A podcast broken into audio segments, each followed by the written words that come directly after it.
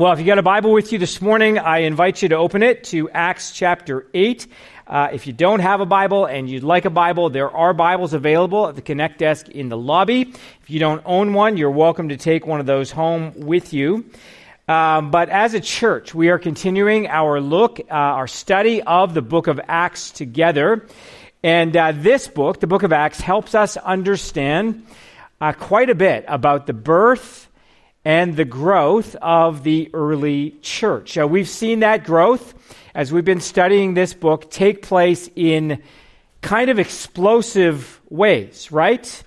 At times, thousands of people came to faith on the same day. And so we've become accustomed to reading things like, and there were added that day 3,000 souls, or the number of disciples multiplied greatly. The story we're looking at today is the story of just one man who came to put his trust in Jesus. Today we come to the story of a man who is on a journey towards grace.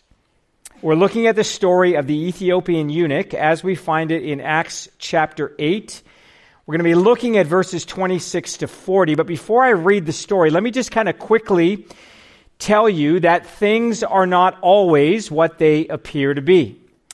And what I mean by that is sometimes it looks like one thing is happening, and that thing that is happening is sort of the most natural thing in the world, but there is something that is going on behind the scenes, something we don't see, and that thing is instrumental in what is taking place here. I clear as mud, I know.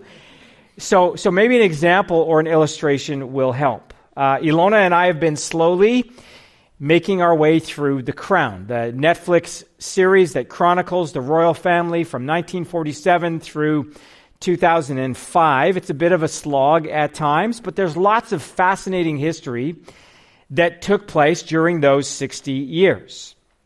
Uh, in the final season, there's an episode that highlights the relationship between Prince William and Kate Middleton. Now, the two of them met while attending university, uh, St. Andrews University in Scotland. In that sense, it is just a normal story of two college kids meeting, discovering they have lots of things in common, and falling in love. It's kind of a classic prince and princess fairy tale. What I didn't know is that Carol Middleton, Kate's mother, had a strong desire that her daughter would marry the Prince of Wales and future king. And so when it was announced that, the print, that, that Prince William was taking a gap year and volunteering with a charity in Chile, Kate's mom insisted that her daughter do the same thing. And when it was announced that Prince William would be attending St. Andrews University, Carol unenrolled her daughter from Edinburgh University, the school all her friends were attending, and enrolled her at St. Andrews University in the hopes that this would lead to a romance. And it did. Now, I'm not sharing this to just sort of trade in royal gossip, but because it's a reminder that sometimes what looks like a simple boy meets girl or prince meets princess story is actually more complicated than that, and that there are things taking place behind the scenes that we don't always know about. The story we meet in Acts chapter 8 is something like that, and I entitled this message, Seeking Grace.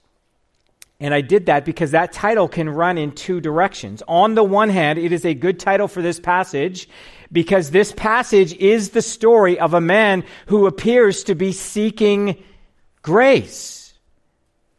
He's looking for something. On the other hand, it's a good title for this passage because seeking is one of the characteristics of God's grace.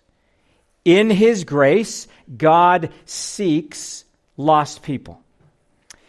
So, in any case, let's read the passage. We're looking at verses 26 to 40 from Acts chapter 8, and here's what it says Now, an angel of the Lord said to Philip, Rise and go toward the south to the road that goes down from Jerusalem to Gaza this is a desert place.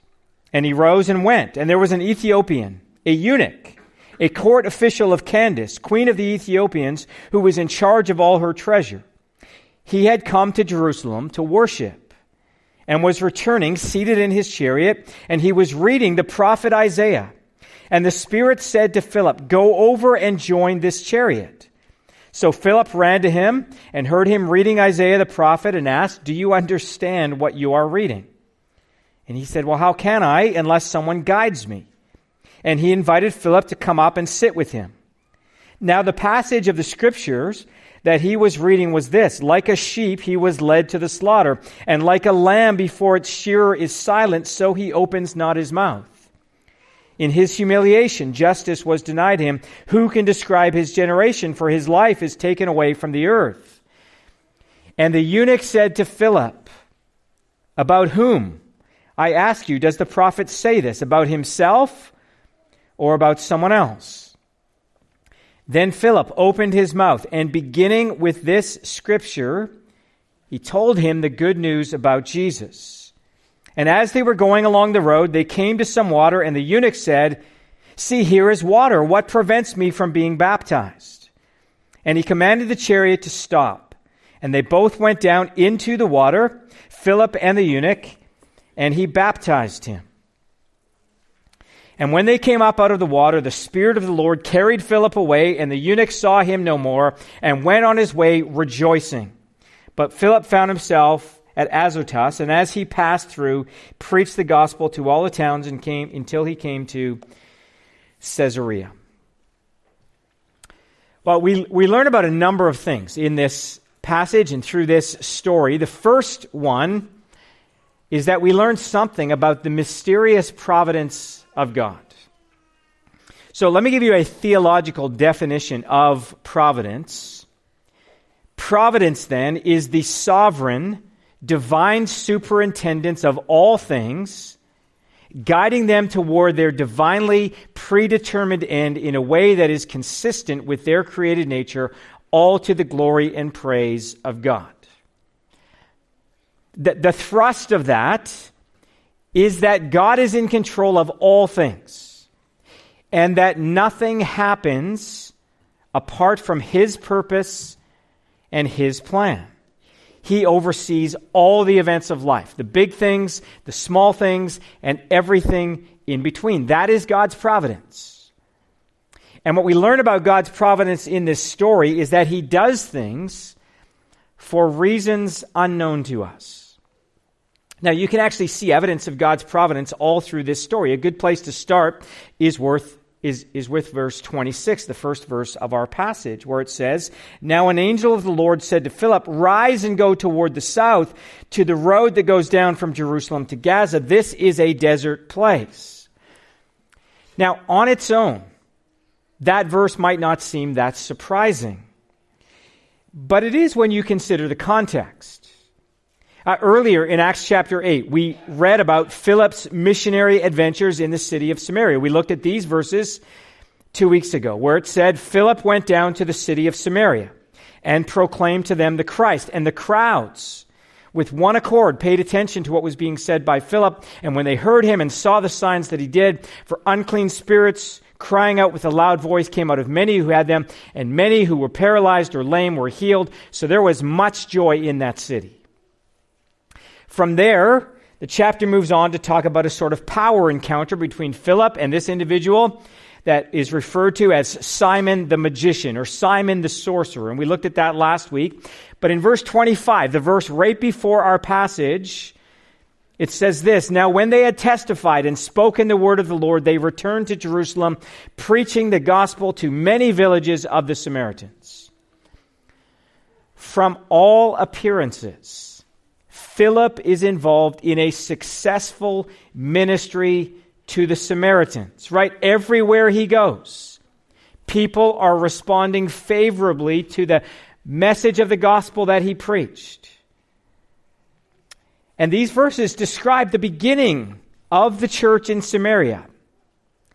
And we might think that God's next bit of counsel to Philip would be something along the lines of look, Establish the church in Samaria. Disciple the people you've reached. Appoint elders. But instead, what God says is rise, go toward the south, and to the road that goes down from Jerusalem to Gaza. And then Luke adds the geographical note this is a desert place. Now, the truth is, it was and it still is a desert place. I think I have a picture of the road to Gaza. It's a deserted place, there's no one there. So it's an interesting bit of instruction, isn't it? You're having lots of success in the cities and the towns of Samaria. You're ministering to lots and lots of people. And then God says, Now I want you to go to a deserted road and minister to just one individual. Leave the urban context, go to a rural one. Forget about the many and concentrate on the one. That's not the normal or desired progression in ministry.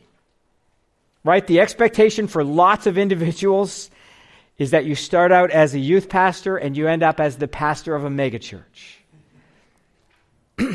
That's not always God's plan. And what's not clear to us as we read this passage, and what would not have been clear to Philip at all, is why God set his affections on this particular Ethiopian official. That's part of what I mean by saying that we learn something about God's mysterious providence. Now, there is a clue that helps us understand why God sent Philip to this man.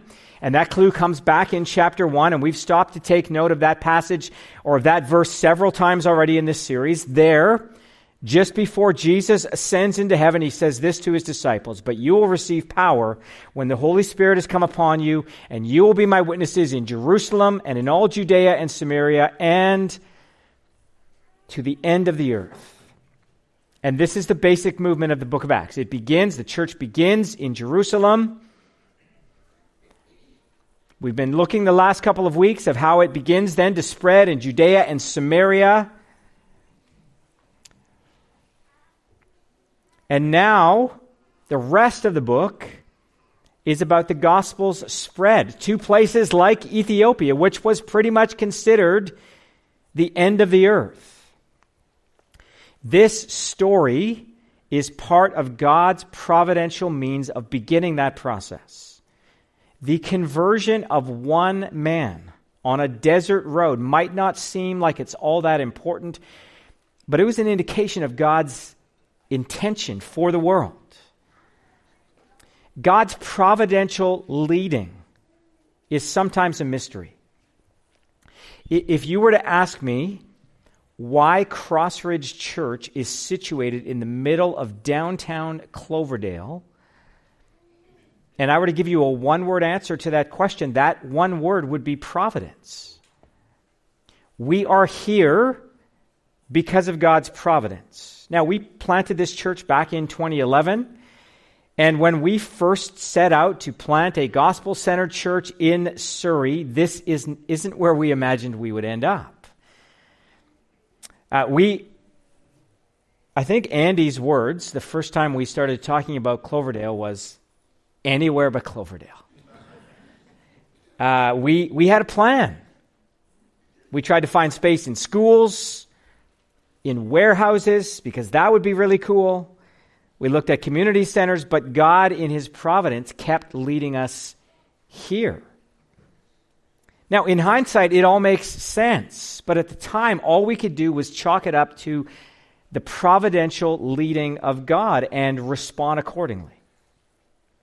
And the reminder for all of us, not just in church life, is to remember that God has a purpose in all things and often we are completely in the dark as to what that purpose might be. There's an even clearer demonstration of God's providence, and that's seen in the fact that He finds us even when we think we've been searching for Him. So, one way we could describe this picture of God's mysterious providence is seen in the way that God works in the life of this Ethiopian official. In one, in one sense, this is a story or it seems like a story of a man in search of God. But if we read the story carefully, we will see that what it really describes is God in search of a man. The Ethiopian eunuch was not a Jew. He was probably a proselyte to the Jewish religion. Verse 27 tells us that he had traveled to Jerusalem to worship. Now, that journey from Ethiopia to Jerusalem was a thousand mile journey. The whole journey there and back would have taken him about five months on a chariot. So, this man has gone to great expense. He's gone to great effort to come and worship the Lord. He's in the middle of a physical back and forth to Jerusalem. That's his journey. But what we really discover is he's actually in the middle of a spiritual journey. Even as he travels back from Jerusalem to Ethiopia, he's trying to understand the Bible, and he doesn't really get it. He's reading the ancient prophecies of Isaiah. He's a man searching for God. But what's even more striking in the passage is the way God is searching for him. Right? God just says, Look, Philip, go down to this desert road. It's the Spirit of God that then prompts Philip to go and run beside the man's chariot. And then there is this amazing coincidence. He just happens to be reading from the scroll of Isaiah out loud. And he sees a guy running next to the chariot and he says, and, and, and he says, Do you understand what you're reading? Uh, no, I don't. So he calls Philip to come up and sit beside him in the chariot. And then verses 32 to 34 say this. Now, the passage of the scripture that he was reading was this Like a sheep, he was led to the slaughter, and like a lamb before its shearers is silent, so he opens not his mouth. In his humiliation, justice was denied him. Who can describe his generation? For his life is taken away from the earth. And the eunuch said to Philip, About whom, I ask you, does the prophet say this? About himself or about someone else. The guy tosses Philip a massive softball, right? Who is this prophecy about? Okay, I will give you a gold star, each of you a gold star if you get this right. Who is this prophecy about? You're in church, you know it's about Jesus. Jesus is the one who was led like a lamb to the slaughter. Jesus is the one who was silent before his accusers. Jesus is the one to whom justice was denied. Jesus is the one whose life was taken away. So then, verse 35 says Then Philip opened his mouth, and beginning with this scripture, he told him the good news about Jesus. There was no doubt when this man left Ethiopia for Jerusalem, he saw himself as a man setting out to search for God. But after this encounter with a random man running beside his chariot who could answer his theological questions, there's no doubt he came to realize that God was searching for him.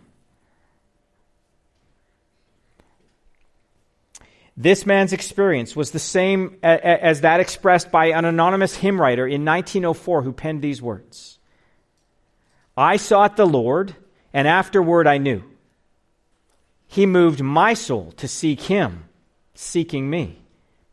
It was not that it was not I that found, O Savior, true. No, I was found of thee. What the hymn writer is saying is, you know, I thought out, I, I thought I set out on this search to find God, but what I really came to discover is that God had been searching for me. In 1890, just to keep it current and relevant, Francis Thompson wrote a poem called The Hound of Heaven. And the metaphor is of a hound chasing a hare. He draws ever nearer in the chase with unhurrying and unperturbed grace. So does God pursue us, or pace, so does God pursue us with his grace. See, even when we think we've been searching for God, we discover that God has been searching for us. And when God is searching for us, he will find us. There is no escaping the hound of heaven. I, I know I've told at least some of you this story before, but I attended a, a Bible college in Caronport, Saskatchewan, basically in the middle of of nowhere. Uh, the nearest city was the booming metropolis of Moose Jaw. It's about a 15 or 20 minute uh, drive from, from college. And I remember uh, very clearly that on one Friday, I borrowed my roommate's car. I drove it into Moose Jaw to run some errands. And on my way back from Moose Jaw, I picked up a hitchhiker on the side of the road. In the course of that, you know, 15 or 20 minute drive uh, back to campus, I had a, the opportunity to share my faith with him. Uh, I let him out at the gas station uh, on campus there, the, the Pilgrim restaurant, and you know went back to my room, uh, to my to my dorm, and my roommate was actually headed to Swift Current to visit his fiance for the weekend. So he took his keys. You know, he left about 30 minutes later, and on the Sunday night when my roommate came back to school, he said, "You'll never believe what happened." I left here on Friday, and I picked up a hitchhiker. And I started sharing my faith with him. And he said, I was just in this car. And the guy said the same thing.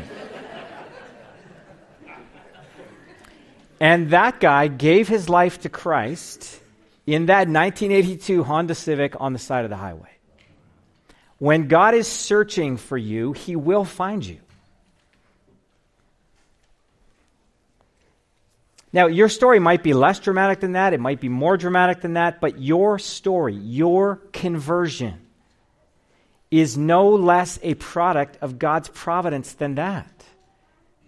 It might just be the family that you were born into. That's God's providence. It might be the friend who invited you to church. That's God's providence. God seeks lost people. Second thing we learn about in this passage is the inclusive nature of the gospel. Now, I'm going to say something about the exclusive nature of the gospel as well, but I think sometimes we forget just how radically inclusive the gospel really is. And what we see in this passage is that the gospel breaks down all barriers of ethnicity, class, culture, and sex. Listen again to verse 27. And he rose and went, and there was an Ethiopian, a eunuch, a court official of Candace, queen of the Ethiopians, who was in charge of all her treasure. He had come to Jerusalem to worship. Now, we learn a lot about this man from, those, from those few words. We learn that he was, firstly, an Ethiopian. Turns out he's actually the first Christian convert from Africa. Ethiopia at that time meant the Upper Nile region.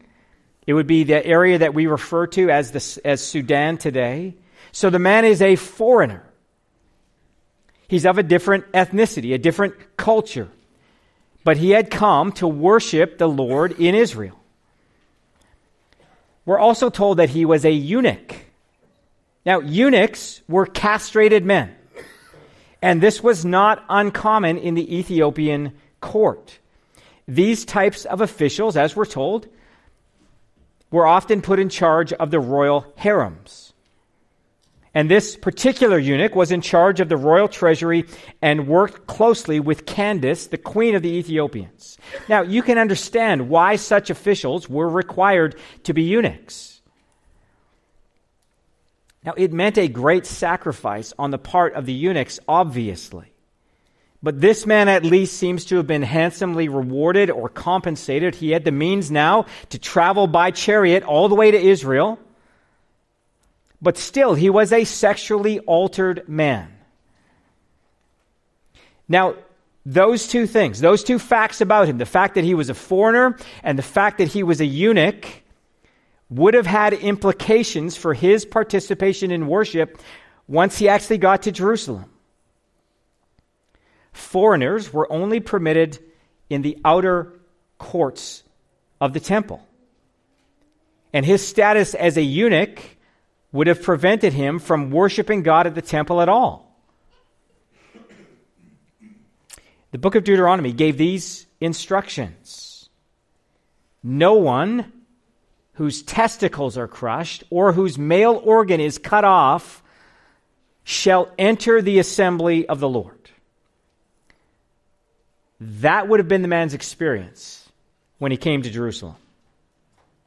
Could come to the outer courts of the temple, but couldn't em- enter the temple proper. So he's come all this way. Now he's riding back to Ethiopia in his chariot, and the Spirit of God says to Philip, a middle class Jewish man, go up to his chariot and stay near it. And again, it's fascinating that the man just happens to be reading from the scroll of Isaiah. Now, he's reading from chapter 53 in Isaiah. But just a couple of chapters later in Isaiah, in chapter 56, we read this promise from God Let not the foreigner who has joined himself to the Lord say, The Lord will surely separate me from his people. And let not the eunuch say, Behold, I'm a dry tree. For thus says the Lord to the eunuchs who keep my Sabbaths, who choose the things that please me and hold fast my covenant, I will give in my house and within my walls a monument and a name better than sons and daughters. I will give them an everlasting name that shall not be cut off. Now, it is not unintentional that God's promise to the eunuchs is that they shall not be cut off. This man was both a foreigner and a eunuch, and this promise was for him. This entire encounter with Philip in his chariot and the Ethiopian eunuchs subsequent baptism are a picture of how the gospel breaks down all barriers of ethnicity, class, culture, and sex, and whatever other barriers might exist. Listen to verse 36 and note the wording of the eunuch's question. And as they were going along the road, they came to some water, and the eunuch said, See, here is water. What prevents me from being baptized? His question is, What prevents me from being baptized? Now, remember, he has just been prevented from full participation in worship while he was in Jerusalem because of his foreign status and his status as a eunuch. And his question is a gospel question What prevents me from being baptized? The gospel's answer to that question is that there is nothing to prevent him from being baptized because the gospel breaks down all such barriers. Here's how the apostle Paul put it in Galatians chapter 3. He said, "For as many of you as were baptized into Christ have put on Christ. There is neither Jew nor Greek. There is neither slave nor free. There is no male and female, for you are all one in Christ Jesus." Do you know what the answer is for the racial tensions that exist all over the world? It's the gospel. Do you know what the answer is to all the sexual confusion that exists all over the world? It's the gospel. Now, I want to add something further to that, which is to say that Christianity is the most inclusive religion. And I don't mean that in, in sort of like a virtue signaling kind of way. I mean that the gospel really is inclusive. I mean it in the way the angel announced the birth of Jesus. Behold, I bring you good news of great joy that will be for all the people. Now, listen, I know that if we go around saying that Christianity is the most inclusive religion, people will scoff at that idea. According to secular definitions of inclusivity, Christianity doesn't seem nearly inclusive enough, but that's a wrong understanding of what inclusivity actually is and quite simply not true. Now, if you talk to a secularist, they will tell you that religion is basically a product of culture and that every culture has its own religion. So, Europeans and North Americans developed Christianity. South Asian cultures developed Hinduism. Far Eastern cultures developed Buddhism. The Middle Eastern and North African cultures de- developed Islam. That's standard fare in world religion classes on secular college and university campuses, but is it true? Lamin Sanneh was a longtime professor at Yale University. He wrote a book in 2003 entitled Whose Religion is Christianity? And what he points out in that book is that all the major religions, except Christianity, have their population centers near where they started. Now, maybe the stats have changed a little bit since 2003, but at least at the time, 96% of Muslims live in the Middle East, Africa, and South Asia. Only 4% live in Europe, North America, South America, China, and the Far East.